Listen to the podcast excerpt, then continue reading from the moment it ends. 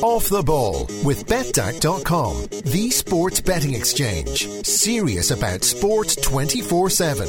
Every season, every sport, every team. All right, you're very welcome along this uh, Friday evening. If you've missed the news round, it was classic stuff. Wasn't that right, Dave? It always is, Chair, is it not? Brian O'Driscoll is here with us to Good evening. save. How are you? Great, great. Uh, proper rugby is back. Um, Leinster Ospreys kicking off in just a little while. Glasgow Ulster as well, and the internationals are back too. So we'll talk about that in a couple of minutes. But I just wanted to get your thoughts on a couple of other things first. We'll talk about the All Blacks maybe in a moment. But um, Luke Marshall has had a, another concussion, and again, this has led to speculation about the future of his career. And uh, like, we don't really want to go down that route here because um, he, he wrote a very eloquent letter to the uh, Sunday Independent about what it's like to be in the middle of a situation where your career might be at risk. You've suffered an injury, and everybody is speculating about that. Uh, what's that like? Yeah, it's not easy. It's not easy, and and I think yeah, I'm I'm not going to get caught up in, in that too. I, I suppose one, one thing I learned from from from being outside of the team and being part of the media is that what you read in the press is more often than not the, not the case, and mm. particularly when it comes to the to the medical side of things. And with Johnny Sexton last year and all the concussion issues, it was actually just a neck issue. And I was just reading in the paper like everyone else about you know these concurring concussion issues and Yeah. having ha- having sat out some time. And I think as a result, some of the comments that I might have made about his, you know, me wanting him to tackle lower probably didn't go down very well. So I'm, I'm super conscious now that you need to talk to the individual, you need to talk to the medical staff to get the full picture as to what the individual is like. Yeah. Um, in my in my own case with concussions, and uh, they weren't quantified the same way as they are these days. Um, you know, there was if if it, if you're working off a stumble, I probably had a fair few of those throughout the course of my career. But one thing that that I do remember is I never had adverse effects um, the, f- the following day, other than one occasion after the second test in the Lions tour in 2009. So might have had a bit of wooziness, not felt brilliant for the night of the game, but the next day never had any effects whatsoever and felt great. And my return to play protocol resumed then, and in every case other than the Lions, I could have played the following week or did play the other week, or the following week. So with with Luke's I have to say that's crazy because uh, there were times when we thought you'd been killed on the field, and, but but like, and you're think down for about five but it's- minutes. It's, such an individual thing. I, I, I- you, you can't you can't throw a blanket over, over all of it. It's, Yeah. it's very very specific to the individual. And you see, so an article this week. Um, I think Johnny Watterson in the Times talking about how how he wished Ulster had given more detail on. Uh, on Luke Marshall, I, I think that's crazy. No, why would they provide more detail? Of course, they want to protect the player. He was looking for them to say, yes, we are concerned. He's had you know four previous concussions first of all, they don't know what's going to happen over the course of this week. What they did immediately was they removed him from the game this weekend. And so they've given him a chance to fully recover and get a full view as to you know what sort of shape his body and his head is in. So they're protecting the player, and also they don't want to play out in the media giving comments that, that at a later point that they want to retract. So they're drip feeding at the moment, small c- component, to be able to get a bigger picture as to what sort of shape Luke is in. I think, you know, we saw we saw a real resurgence internationally from him during during Yeah. the summer, and so you'd be massively hopeful that, that he's one of those that you know similar to me that he can you know he can have these concussions but yet not have a, a knock on effect. There's uh, you know there's different medical opinion out there as well about how many concussions are enough concussions too. I, I just don't know if there's there's no baseline level. You know we don't have any science to, to dictate that you know one individual is the same. when you were suffering those concussions, were people spec? I mean, it probably wasn't as big a story back at, at that point. Everybody was like, "Oh, he's grand. He got up. He played on." Uh, were there stories about you know, you know you need to stop playing or what yeah, there kind was of- yeah there was the a bit of that. Yeah, there was a bit of that, uh, and that was before it was it was such a heightened Yeah. um, situation yeah, that we find back ourselves then in now. it was heroic. It was all, Yeah, it was exactly. heroic, we looked yeah. upon you as, the, oh, well, look, we knew he was a warrior, but look at him now. Two minutes ago, he was stumbling around the place, didn't really look like he knew where he was, and he's still playing. That's what O'Driscoll's all about. Where if you were that exact same person and player were in this exact same situation Now. eight years later, Yeah. we would be roaring at the TV Get screen. off. Why is he Absolutely, still on the pitch? And it, which is terrific that the game has Yeah. gone that way, like that our mentality has changed. It's idiotic to think that someone's, you know, that it's tremendous the character that they know, have yeah. because they get up because injury. they yeah because they're not thinking properly. You know, exactly. because they've taken a knock and they're not functionally thinking like they would be, uh, you know, in a training session or you know if they hadn't had that knock. Yeah. So you have to take that decision out out of their hands, which is which is what happens these days. Yeah. Okay. Let's move on. The All Blacks uh, generally being considered to play. This is the greatest All Blacks team that we've ever seen, or certainly in the last three or four decades. It's just amazing to think that you, you lose two players of the caliber and, and leadership of Richie McCaw and, and Dan Carter, and then that's not even to mention you know Ma'a Nonu. Conrad Smith was a re- was a massive cog in that All Black Yeah. wheel over the last Doesn't matter. Um, six seven years, and all of a sudden you, you're kind of worried about that leadership team Yeah. stepping up, and then the quality of players still being able to come through, and they are actually just getting better and better, and the gulf is getting bigger. What happens now? Like, how do we stop it? I, I don't know. I, I really don't know. It, it looks as though they're playing a different a different game to everyone else. Just looks easier. Looks in in more slow motion. They have more time on the ball. Um, their their ability to to make decisions is quicker. You just that. You know, a couple of hundredths of a second quicker, which is the difference. Yeah. Being able to get offloads away. So Is there- you, you see it as New Zealand are, are continually getting better, is it, as yeah. opposed to the Well- quality of the opposition they're up against is actually starting to go the other way? is there any possibility this is a bad championship? Yeah. And the rest of the teams are actually going through a horrible Yeah. I think almost there's making I New think there's a Zealand look this that. I think there's definitely that with South Africa. I think, but you look at what happened in the Argentinian game. You know, there was Yeah, a point they got to within a point, and then Yeah. You know, you turn away, you blink, and you know, all of a sudden there's, there's two quick tries scored, and the game's over. Yeah, I haven't watched They're- a single rugby championship match beyond the hour mark this year because Yeah. they're over. They're They all over after the hour mark. But 54 minutes in, you're thinking, what a shock this could be. And you say 21 points have been tacked on in eight minutes. But even Wales during the summer, you know, lived with them for the first half, and then all of a sudden they're conceding Yeah. 50. And you go, wow, how did that happen? Their Yeah. ability what's- to score. What's that down to? Well, I, I think first of all they have they're they're the fittest team in the world. Okay. I think that's a That's huge just pure component. I know, basic I know stuff. that I know that from John Plumtree has gone down and he's um, he's with like is he's with the Hurricanes this year as assistant coach. They won the the uh, Super uh, 15, and I remember him saying to someone, one of the fitness coaches, one of the coaches back here, saying they're they're at a different level. You know, that he's seen the scores in Ireland, he's seen the scores in South Africa. They're actually just How, fitter. how does that happen? I, I don't know. May, I don't know whether that's genetics, because I don't think they're they've more cutting edge um, Science. science behind Yeah. and and understanding of the physical makeup of of how far rugby players can push themselves, but their durability as well. Yeah. Other than this week, this last weekend, their their capabilities of getting their best players out in the pitch week after week in these massively attritional games against South Africa, you know, Argentina and and um, and, and Australia. Yeah. But yet they Who are trying to kill them. Yeah, are constantly trying are, are able to you know. They they have very few enforced changes. A lot of them are selection changes because they have such a wealth of, of Yeah. because they of want to get the players to 21 year old a, yeah. a test of taste rugby or a taste of Keeping test them in rugby. check, though, doesn't that take an awful lot out of op- opponents as well? Is there's- They may be well be fitter than everybody else. It's a it may well side. be genetic, but I mean, if Wales keep New Zealand in check or Argentina do likewise for 50 minutes, that is just they've had to empty their tank just to keep New Zealand and just to keep themselves in the game. So then eventually fatigue takes over. And it may not necessarily be that New Zealand are that much fitter than them, but New Zealand probably had more of the ball. Their opponents have had to make far more tackles. They've had to get themselves off the ground form far more often, hit more rucks, commit more bodies to rucks. But so by the time they actually get to a certain point of the clock, they just had to, they've had to put an awful lot more into it than the All Blacks have. Yeah, having said that, I, I, I would agree with that in general. But having said that, you look back to that Argentinian game. I don't know what, what, what point it was when they were one behind, and you just sensed that this, there was there was something there was something on here because the All Blacks, for the first time ever, looked fatigued. Yeah. Their forwards, in particular, looked tired. And then they have these individuals that are, are capable of doing things of brilliance. And at the moment, the informed player in the world, in Beauden Barrett, just is he, it looked so easy to him, and he was able. I think he scooped the ball up, and all of a sudden he turned the defence into attack. Down the pitch, 30, 40 yards, and then you know they again he doesn't go to a ruck. I, remember reading uh, Gordon D'Arcy was talking about it in the paper during the week. Doesn't go to that ruck, and then you know make, makes a little offload, and they score under the sticks, and that's a seven pointer when it's potentially three up the other end, ten point swing, Yeah. and that momentum absolutely devastates teams.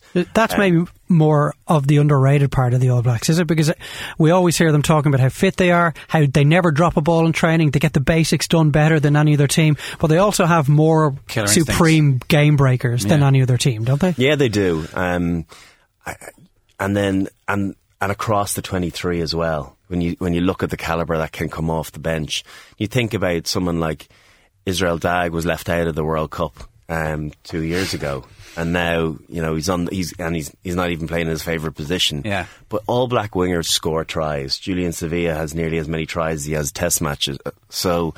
Um, it's it's they just have an incredible standard and, and caliber of player, and if you have an off game, you, you could get the shepherd's hook, and you, Mm. you mightn't see game time again. Is, is there stuff we can steal from them, or it's it's not really as simple as that? It's not. Yeah, we do. We are stealing a few of them and getting them residency in three years. Have the Lions a chance?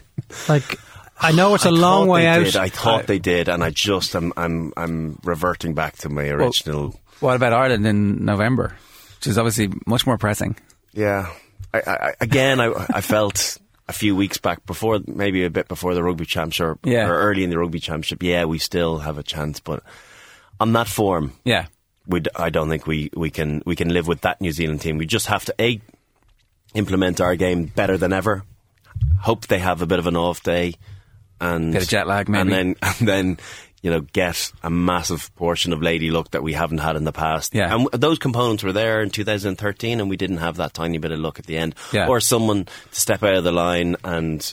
You know, and cheat a little bit and give away a penalty or just break that momentum because, Yeah. again, that momentum that they generated in the last, in injury time, you just have to stall that, and we didn't manage to do that. And Yeah. That was the difference.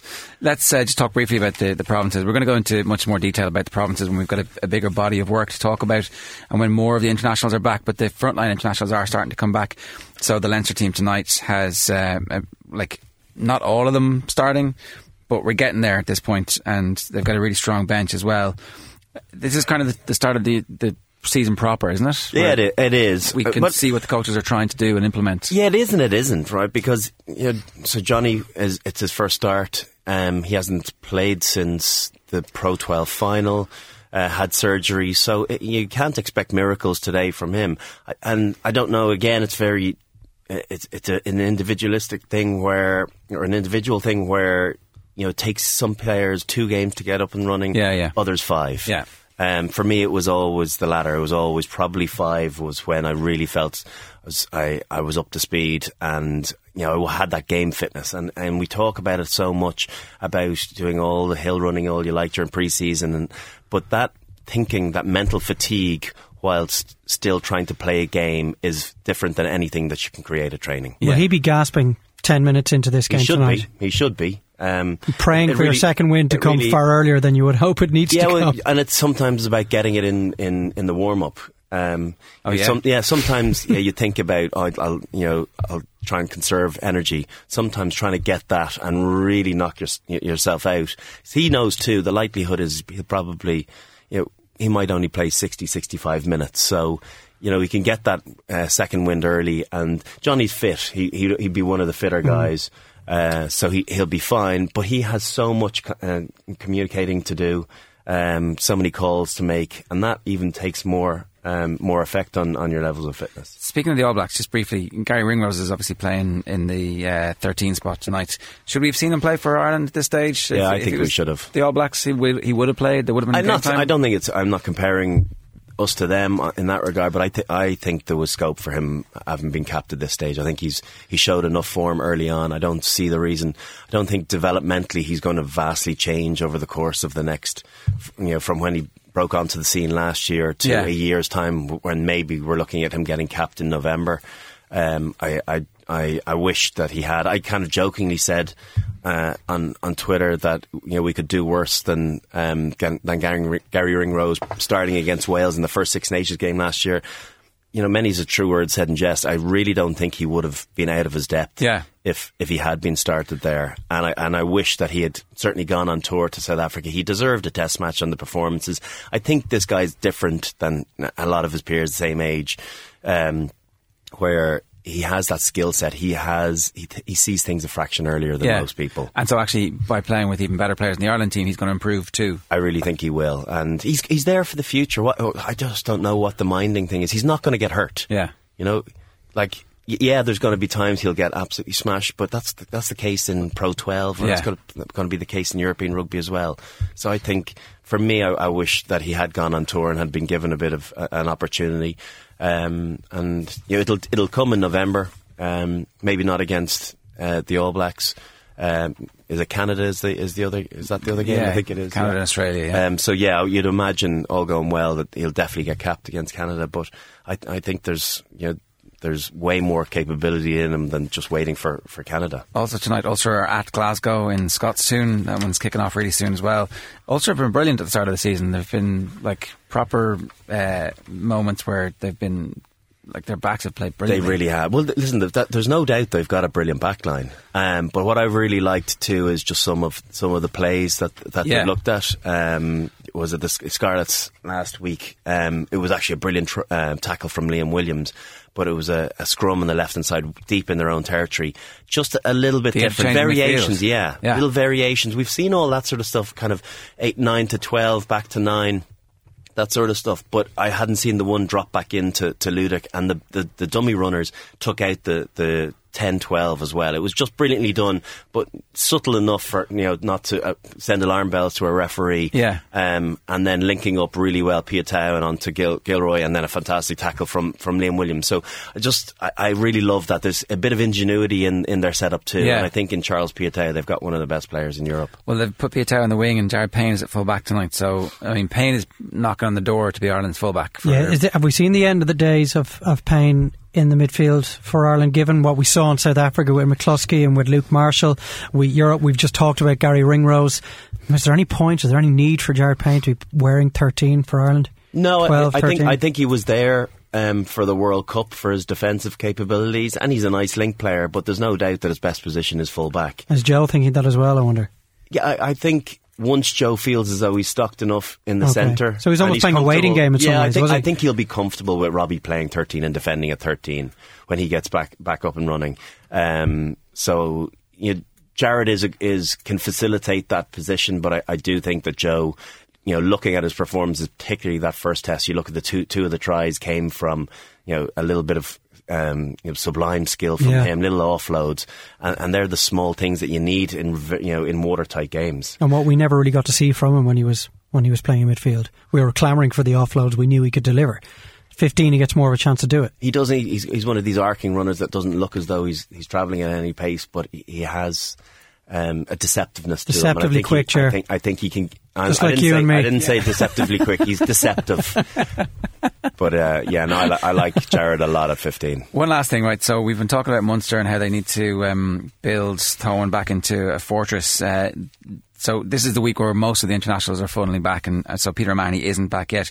But still, when you're looking at the Munster team, there's a bunch of players who need to step up and prove themselves. So their squad is clearly at a level that isn't at the same level as Ulster and Leinster at the moment, and the job that Rassie Erasmus has is very difficult. Yeah, it is because uh, he he he definitely has a uh, he's inherited a a team uh, uh, that still has the same passion that you know the predecessors had, but they don't have the same caliber, and that's the, the simplicity of it. If you look at that team, and you you know there are a few players to come back, but I don't think that Munster team necessarily scares you when you see it on paper. Whereas that used to be the case. You look, used to think that there were you know eight, nine, ten really top class players. I Yeah. don't think they have that at the moment. They've got three or four, maybe five, um, but you you you would still think that you know if they're able to if they get themselves out of their group, I think that's it'll be a major result this year. And if they get into the top four, I think that'll be a good result from them. If they manage to win silverware, then Rassie you know needs huge kudos. Yeah, it's going to be coaching this year that sees the group take a leap forward as opposed to some individuals. Like obviously they need some individuals to turn them into better players as well. But like I guess what I'm saying is that it is a really difficult coaching job that he has to do with the available talent at the moment, and that talent has to improve significantly over the next couple of years. I think you have to you have to realise too that his overseas players, you know, aren't really available for him. You know, I don't know what the story with Chisholm is. Um, I am um, Saili. Uh, is gone for a number of months. Yeah. So you, you need your overseas players playing for you as well because they're the guys that plug the extra bit of class into your team Yeah, yeah, along with your internationals. And when you don't have them, you're going to be light. All right, Brian, great stuff. We've got uh, Austin Healey coming up next. Uh, what, what do you make of Austin Healey?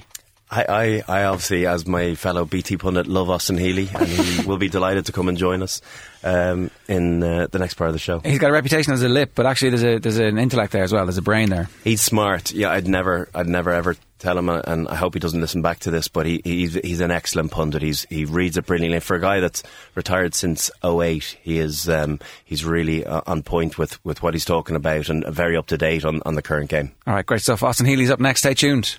Off the ball with betDAC.com, the sports betting exchange. Serious about sport 24 7. Every season, every sport, every team. All right, I'm delighted to say we've got uh, Austin Healey with us. Austin, how are you getting on? Very good, thanks. Just arrived at Bristol's Stadium, Ashton Gate, for their first, uh, well, not their first, but my first game down here with BT Sport.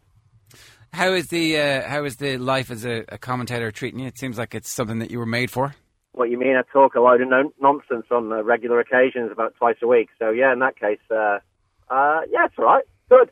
It's one of those things where you actually have to care about what you're doing and also be able to articulate it. That's kind of what I meant. In fairness, I was No. I was genuinely No- being no- nice. Well, no, nobody told me you had to care about what you're doing. Are you sure I'm the right person for the job? I genuinely do think though that um, there's a, a lack of characters in the game at the moment, and that um, you know the players like you who come out and give interviews. There's, there's there's less and less of those type of people. It's almost as if the media training kicks in, and everybody goes out and says it's just a great honour to play for the jersey, and I'm there for the team. And you know, once we perform on our side of the ball and do everything we're supposed to do, a lot of it. I blame the Southern Hemisphere coaches, to be honest. Uh, I just think players have got to be a bit more careful now. They've got a lot more riding on it than we did when we were playing. Uh, maybe not Drico. I mean, Drico's always had a lot riding on it, being the king of Ireland and stuff. So, um, but I, yeah, I think that they, they don't want to give anything away. They're, they're becoming more and more like professional footballers in my mind. And there are still some great characters out there, but like you said, they're a little bit restricted. They're almost hamstrung by putting a foot wrong. And I I don't think there's anything wrong with putting you know your foot in it. I've done it on numerous occasions. Yeah, what do you think? Yeah, listen, you can. It does feel, and it, we're even hearing it from coaching staff as well about you know it's it's being all inclusive. You know, when they're asked about an individual, mentioning two or three others, Yeah. you know, they're in the same position. That sort of stuff, I think, probably grates a little bit on the public after a while. It's all going, it's all fine when things are going well for you, but when it's not, you know, not going as well, I think that's when you potentially get the turn. People want opinion. They want, um, you know, they mightn't agree with it, but they want a specific opinion on, on, on questions asked. And when you give generic pieces, I think we all start, you know, fall asleep and we, we get a little bit bored of it, and we just don't we, we don't thank people for it. So I think there is a bit of that. I think there is more at stake, and players. Particularly with social media as well, and the scrutiny that's involved in, in, in the game these days, you know, there is more scope for, for, for messing up and for getting a slap on the wrist. So I think as a result, players are way more cautious than than they were back when Oz was playing and, and then subsequently when I was playing. Yeah, the thing is though that um, don't you actually end up having a much better career, like a post media career, and people care about you more, and you you know, like it's actually of benefit to coaches and players to tell the truth. So you look at someone like Rog, who's a great example, and the media loved Rog. Um, he was very popular amongst the lads, and I don't think he ever split a dressing room with, with something he said, but he always gave great sound bites. And now that I know that the TV with, with BT, anytime Racing are playing, they're they're mad keen to get a, a comment from him because they know it's going to be good quality. They know it'll be honest, it'll be opinionated, it'll be specific to the question that's asked. Um, rather than just you know churning out the generic line, you know the you know, I suppose the party line. Yeah, uh, Austin, there's the sense that uh, some people kind of manufactured a little bit, but for you, it always felt like it was um, it was honest. You know, when you disliked an opponent, you were pretty straightforward about it. Good job it wasn't the other way around, otherwise you'd only got negativity in their interviews. Um, but yeah, I've, I've got to pick Drico up on something. He said that subsequently when he retired, I mean, he made it sound like he's a lot younger than me now. I, I've, I, that, that's definitely not the case. I mean, I, I've seen him. I know he has a lot of Botox now because he's got a, this image to maintain whilst he's over there in Ireland. But uh, th- there's no way he's a lot younger than me. Uh, I'm, I'm just not having that. Yeah, I picked that one up too, Austin. It was there was a, a twinkle in his eyes. He said that. Look, when you were playing and as vocal as you were on so many occasions when you were playing, it was a breath of fresh air. Were there any of your coaches, either at club or international level, over the years that actually did pull you aside and said, look, maybe you just need to button it a little bit more. Maybe you need to think a bit more before you, you say what's on your mind. Or were coaches happy enough that they had a player in their ranks that A was happy enough to give their opinion, but also was a good enough influence on some of the guys around them as well and took some of the pressure off them? I don't think a coach ever pulled me aside and said, shut up. I think the Lions tour in 2001 was probably the most dangerous, but I was just sick of us getting constantly bagged by all the Australian press and then making stuff up. And us being the Brits that we were and the Irish over there, just taking it on the chin and moving forward and letting them do what they wanted. So I wanted to fight back. And like Drico said, you want that competition. Supporters, fans, whatever you want to call people who follow the game, they, they want that competition. They want to see that passion. And um, no, I don't think a coach ever told me not to say anything and or to think before I said it because I always did think before I'd said it. So it was more a case that if I was offending someone, I wanted to offend them.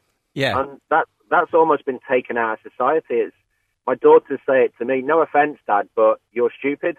That's the sort of you know the saying that you come out in the modern day society, mainly because social media people get offended so easily and so quickly. But I think it's okay to offend someone. If Yeah. I want to offend someone and I've got a different opinion to them, I don't care if they're upset or not. Yeah, there's no right to not be offended uh, written down anywhere. There's no constitutional existence anywhere in the world that says, "Oh, I have a right not to be offended by opinions you hold." Uh, can I, you, you brought up the Lions tour. It made me uh, the fact that we were speaking to you put me in mind of the one of the best columns that has ever been written and the uh, and published the, the week of a final test. I just want to read two, two, three, four lines from this. Well, spin this, you Aussies. Up yours. Is that enough to get into the Sydney Morning Sun Telegraph Herald? Load of shite. If ever I wanted to do something, it was beat you lot. There. That's better. Now calm down, Ozzer. And then it signs off with, maybe it's my turn to say something and be sent home. Like, here's to stuffing it up your so-called macho jacksy. What? I'm out of here.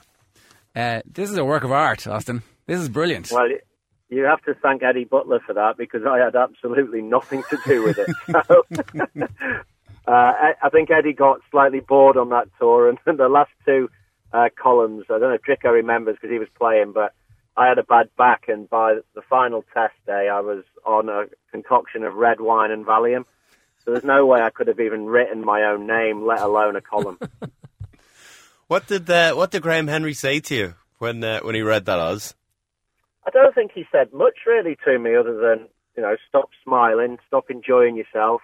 I'm in charge. You do it my way or the highway. Or if I'd uh, anything that came out of him that sounded like a teacher, I immediately switched off. So he could have been speaking to me infinitum, but I, I can't recall anything that he said during the whole tour. You're in that change room though, Brian, and the tests, the series is so evenly balanced at one test apiece. Uh, When you read that from a player who you know is injured or can't actually play, are you thinking, oh, for God's sake, like talk about a red right to a ball? If they needed any more motivation to beat us in this final test, well, maybe Austin has given it to them. I don't, I don't think we were looking as as a as a major positive uh, for ourselves. the, if the truth be known, um, you know, listen, it was it was it was finely balanced, one all. The momentum probably a little bit with them, and um, and then I remember, you know, and this was only retrospectively seeing uh, their coach talking on the Lions uh, video afterwards. You know, talking about Oz's comments and saying thank you very much for supplying the mo- uh, the motivation for our game today. But as players going into it, I don't, you know, you d- you don't take that too much to heart when it's said about you. I certainly never did.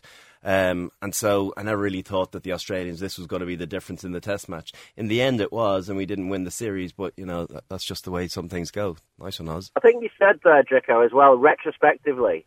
So a column only becomes damaging if you Yeah. lose the game.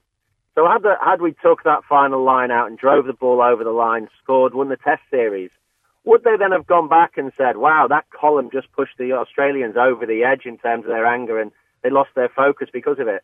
What they're actually saying is the column is completely irrelevant in the outcome. If you're not 100% motivated prior to the third test, deciding test between Australia and the Lions, then any piece of writing, even Shakespeare could rock up and write the best sonnet you've ever read in your entire life, and it is not going to change you in one iota. Is that uh, a view that you held at the time? Like, did you ever get outside motivation from opponents? Because it seems as if Justin Harrison definitely got you motivated in that Brumbies game. I was just looking at the highlights of it again there, and he, he starts the whole thing by bumping into you after you've scored a try and going, that's only one, we're still killing you. And then over the course of the rest of the game, he's in causing trouble and you're over having some words. And then as you go over in the uh, in the last minute of the game to basically win the match, you, you bump into him again and go, that's two tries and we've just beaten you. In the process of that, though, he takes you out. Yeah. Well, I think he's a great character. He got stuck in in the game. He was different. He offered a point of difference. Um, and it all started actually in the Australian A game where he, he knee dropped Will Greenwood. So I caught him with a really good punch, uh, which nobody saw because it was so fast, like a machine, really. And uh, and, and then backed off to the touch judge as he went mad, saying he's lost it, ref. You've got to send him off. And uh, we just went on from there. Really, I I enjoyed that. You know, I, I think it was only fair of me to pick on him because he's six foot nine, and it would have been classed as bullying if I'd have picked on anyone else. Yeah. Uh, that was a, pr- a, proper focal point then for the, in the build up to that final game, and he ends up getting into the test team for it. Uh, you called him an ape and a plank in that column as an well. applaud. Yeah. applaud. Uh, again, three words that I would never use whilst insulting a, a, a tall Neanderthal. Um, I, it would be uh, again Eddie Eddie's poetic license there with those three, but it, it has stuck. It got strangely the, the next time I, the next international I played was in the autumn against Australia at Twickenham, and uh, his mum came over to me to after the game, and I thought, who's this massive lady coming over here? and uh, she she said, "Hi, I'm Justin Harrison's mum." I thought, "Oh no, she's going to hit me." And she said, uh, "I'd just like to thank you." I said, "What do you want to thank me for? What have I done?" She said, "You've made my son far more famous than his rugby ability ever could have done in Australia." which I thought, which I thought was hilarious and really summed up the humour that they've got in their family. The law of unintended consequences. Uh, I, I, do remember the scrutiny over columns uh, in the in the 2005 Lions tour as a result of that. oh, literally, you were not allowed to write anything until three, four sets of eyes had had uh, had signed off on it. So, which is a real shame, though, isn't it? But that's you know, like I the amount of blandness we see nowadays. Yeah, it is. Maybe it's all Austin's fault. It, if you want, if you want inflammation, here's one for you. I think that was the start of the end of the Lions. Oh yeah, that tour or that column. I, I think taking a spin doctor on a Lions. Oh, indeed, tour yeah. To maintain a gap between reality and uh, and what people want to see or what you can talk about was an absolute travesty in the historical development of the Lions as a, as a brand, as a team, as a group of people. But uh, but it's come back, right? It's come back in 09. It was a fantastic tour. Everyone waxed lyrically about how great it was, even though the series wasn't won. They went back to the brass tacks of what Lions is about, is backing up, you know, Saturday, Wednesday, rooming together, having fun, having nights out. So, yes, there was, that's, um, I suppose, an aberration in Lions history, but yet it, it's, it's got to be, you know, treated as that. And I think we've recovered as a result, as a result. Do you not think, Oz? No, I think to a certain extent, but I, I think the Lions is more like a a great sportswear brand that you're supposed to aspire to buy as opposed to really enjoy wearing. So I, I know what you mean about the players may enjoy it, but ultimately it's the opportunity for the brand to make a lot of money on and the, the, the country that you tour to to receive funds from it as well. When you talk about a global game and a, a global calendar, where does it fit? Where does it have a space? Is it, are they going to make a space for it? Does it does it still have that carry? And I think the other thing that has probably affected it quite quite a bit is the growth of the World Cup and the desire for nations to perform at World Cups. And I think that has diminished the uh, the selection for the Lions a little bit as well. You want to be picked for your your English or your Irish World Cup squad probably more than you want to be picked for the Lions. Was that not always the case since the World Cup was founded in 87? Was it not always that you wanted to perform for Ireland at the highest level, or England in your case, Austin, even more so than getting picked to tour with the Lions? I, I know Oz's answer to this one. I think the specialness of being announced in a Lions tour and, and being picked for, for you know to play in a first test is is is so unique and so brilliant. And I, and I hate you know comparing. Mm it, but it's it's apples and pears. You Yeah. know, you, you you can't compare like for like. I think you have to treat them as the entities that they are, and they're very different. You never have to make that choice either. It's not a real No, choice. you don't, yeah. So, like no one ever And goes. so you just keep them on, on the same pedestal. For me, on the same pedestal, and, and it's it's sort of in a parody place uh, because the Lions meant that you were one of the best thirty or thirty five players in the British in Britain and Ireland for that given year, and that was that's a pretty impressive thing in your given in your hmm. chosen So sport. You mentioned how, Austin, you mentioned maybe in 05 you felt that was the beginning of the end for the Lions in some ways. And another aspect of that was, and Brian just mentioned, you know, you get picked for the Lions tour, you're, you're recognised one of the best 30 or 35 in Great Britain and Ireland. And in 05, was it 50 odd players that eventually made the trip out to New Zealand? It seemed at the time that it, it really cheapened what it meant to be part of a Lions squad, what it meant to wear the Lions jersey. Is that how you guys felt in around the time? Yeah, I think so. I think, and you look at it now as well. Before this Lions squad or the coach was named, there's a lot of complaints. Oh, this tour's really hard. Who put the itinerary together? You know, 40 years ago, they went on a boat for four months to get there. They played 50 games. They got their heads kicked in. They had a great time, and they got the boat home. And now we're complaining about some pros playing 11 games or something ridiculous. So they have to find that um, natural essence of what rugby's about in the Lions, and that's that's really for me the only way it can survive. but the, Will the- Greenwood, I Sorry, Will go. Greenwood, I think, was the last uncapped player to be selected. It used to be a tradition, so why don't they carry that tradition on? Pick an uncapped player, pick someone who you wouldn't expect to go, and see how he does. I didn't realise Graham And, was, was uncapped. Yeah. I, I don't. I don't disagree with that, Oz. I think the only thing is the reality is that with this Lions tour coming up is that no matter what, you're going to look at at probably 45 players having an involvement. You know, 35 being selected, and you're going to have somewhere in the region uh, 10 eight to 10. injured, yeah. You know, either you know, you know probably when the but from the time the squad meets up to the end of the tour, because the brutality of, of New Zealand is greater than any other touring nation. Yeah, I think I think the game's gone soft as well. I mean, you can't even bite anyone nowadays. I don't know what the game's coming to it. Here, uh, did you actually enjoy that Lions tour in 2001? Because there was obviously a lot of controversy off the back of it. There, there was you were scapegoated in a lot of places for riling Justin Harrison up and making him man of the match. And it, as you pointed out, well, maybe if the Lions win the last line out and drive over and score the try, the complete spin is the is the opposite direction. Was there a time when you were like, "This is all a pain in the hole," or actually you could enjoy it? No, it was a really good bunch of guys, and I think one of the guys that kept it together there was Dai Young.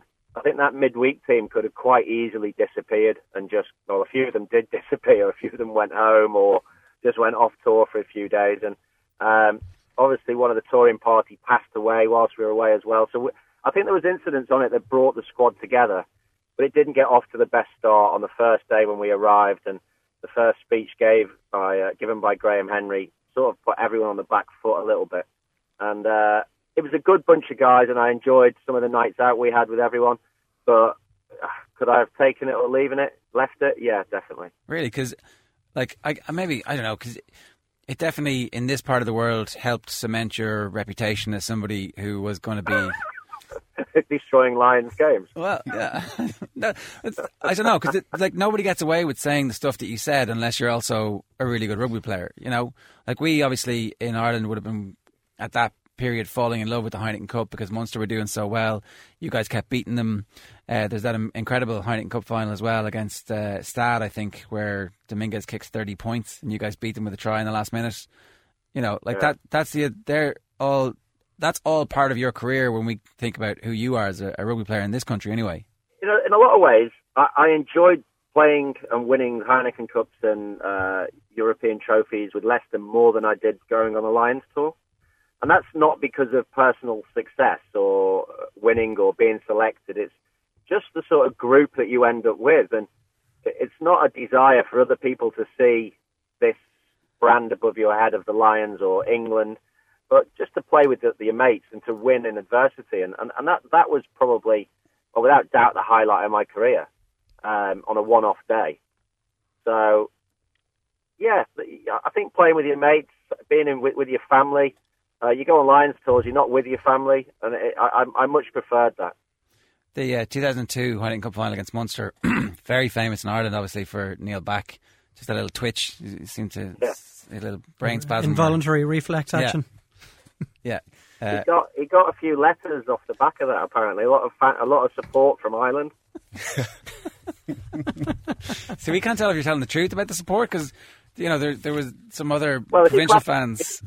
Yeah, if you class support as a letter that's been made up out of letters cut up from a newspaper, then I, I, I mean, I always did. I always thought they were very uh, supportive. Those types of letters. I'd always finished off with like some kind of blood. I, I, I thought it, it was, uh, but again, it just shows how passionate that supporters were. Like you went to those games, and you never ever saw any trouble at all in the stands. Not once would you see an argument. You'd see arguments, you'd see passionate arguments, but you'd never see any trouble. And I, I, having commentated now, there's just an element of football creeping into our sport. Just a small element that we've got to be so careful to stamp out, which is probably not the right phrase. in England. I think so, yeah. I saw something last week at the Gloucester Worcester game where uh, somebody stormed the pitch and then his mate ran down and pushed someone over, and I just thought, what are they doing? No, Why, why is that, not Oz? Is that a, is it a different level of fan now coming and supporting the game? I think there is. I think that the marketeers of, of rugby are going out and trying to get more people into the game, and these people that come to watch don't quite understand what they're coming for, and and, and you get a, a disconnect between the real rugby fan and someone who's there maybe for the first time, thinking it's just an opportunity on a Friday night to have a few pints. But So- the the underlying culture of rugby fandom would almost police itself in that regard, would it not? That you could. It's very difficult to see this becoming something that's endemic in the game and endemic amongst supporters and in the stands and in the terraces. Well, you'd have thought so, but I think that um, those fans, if they've come from a football environment, they're they're not going to be self-policed by words. Here, before we let you go, do you love Eddie Jones? Do you think uh, this is exactly what England needs to be doing? Because he certainly seems to have brought back a, a little bit of. Uh, actually, I'm quite happy to stoke the fires and insult my opponents and offend whoever because I don't really care. he's brilliant, absolutely brilliant, and he's he's worked out the one common denominator in sport and life that makes you a, either a success or, with a lack of it, a failure, and that's confidence. And he's breathed confidence into that exact same squad, really, that was so disappointing during the World Cup, and it's he's empowered them to make decisions for themselves. He's questioned them, he's pushed them, he's got more out of them, and he seems 24 hours ahead of most of the people, particularly in the media he always knows what's coming next, and that's the experience and the knowledge and the intellect that he possesses, really. Were you surprised to see Stuart Lancaster end up at Leinster? Uh, I, I don't know much about what role he's got. I know Leo's uh, over there. I played a bit with Leo. Uh, he still owes me 40 quid, actually, that he lost me in the last card game when we played on the last game. And uh, if he listens to this, I'd appreciate it in pounds, not euros. It's much the Um, same this stage. I know it is, mate. I know, yeah. That's why you're laughing. Um, so I, I don't know. I, I think look, Stuart is a lovely fellow, which is why I think so many pundits and ex-professionals found it so difficult to criticise him, even though they probably knew it was going on. All right, great stuff, Austin. Thanks very much for joining us. Thanks very much for having me, and uh, I'll be over for the Ireland England game. I can't wait. It's the first game I'm going to go to in the Six Nations as just a fan with my wife and, and a friend and his wife. So I'm really looking forward to coming Well, over. well, I'm sure that um, there'll be a lot of people asking for photographs. You, you like that, don't you? You like when people come up and go, "Here, listen, I'd love a photograph." Yeah, I, I'll have a red coat on. Austin Healey, good stuff. Thanks a million. Cheers, guys. See ya. Cheers, Oz. Coming up in the uh, next hour, I got the crappy quiz and uh, Friday night racing and some other stuff as well. Off the ball with betdaq.com, the sports betting exchange. Serious about sport 24 7. Every season, every sport, every team.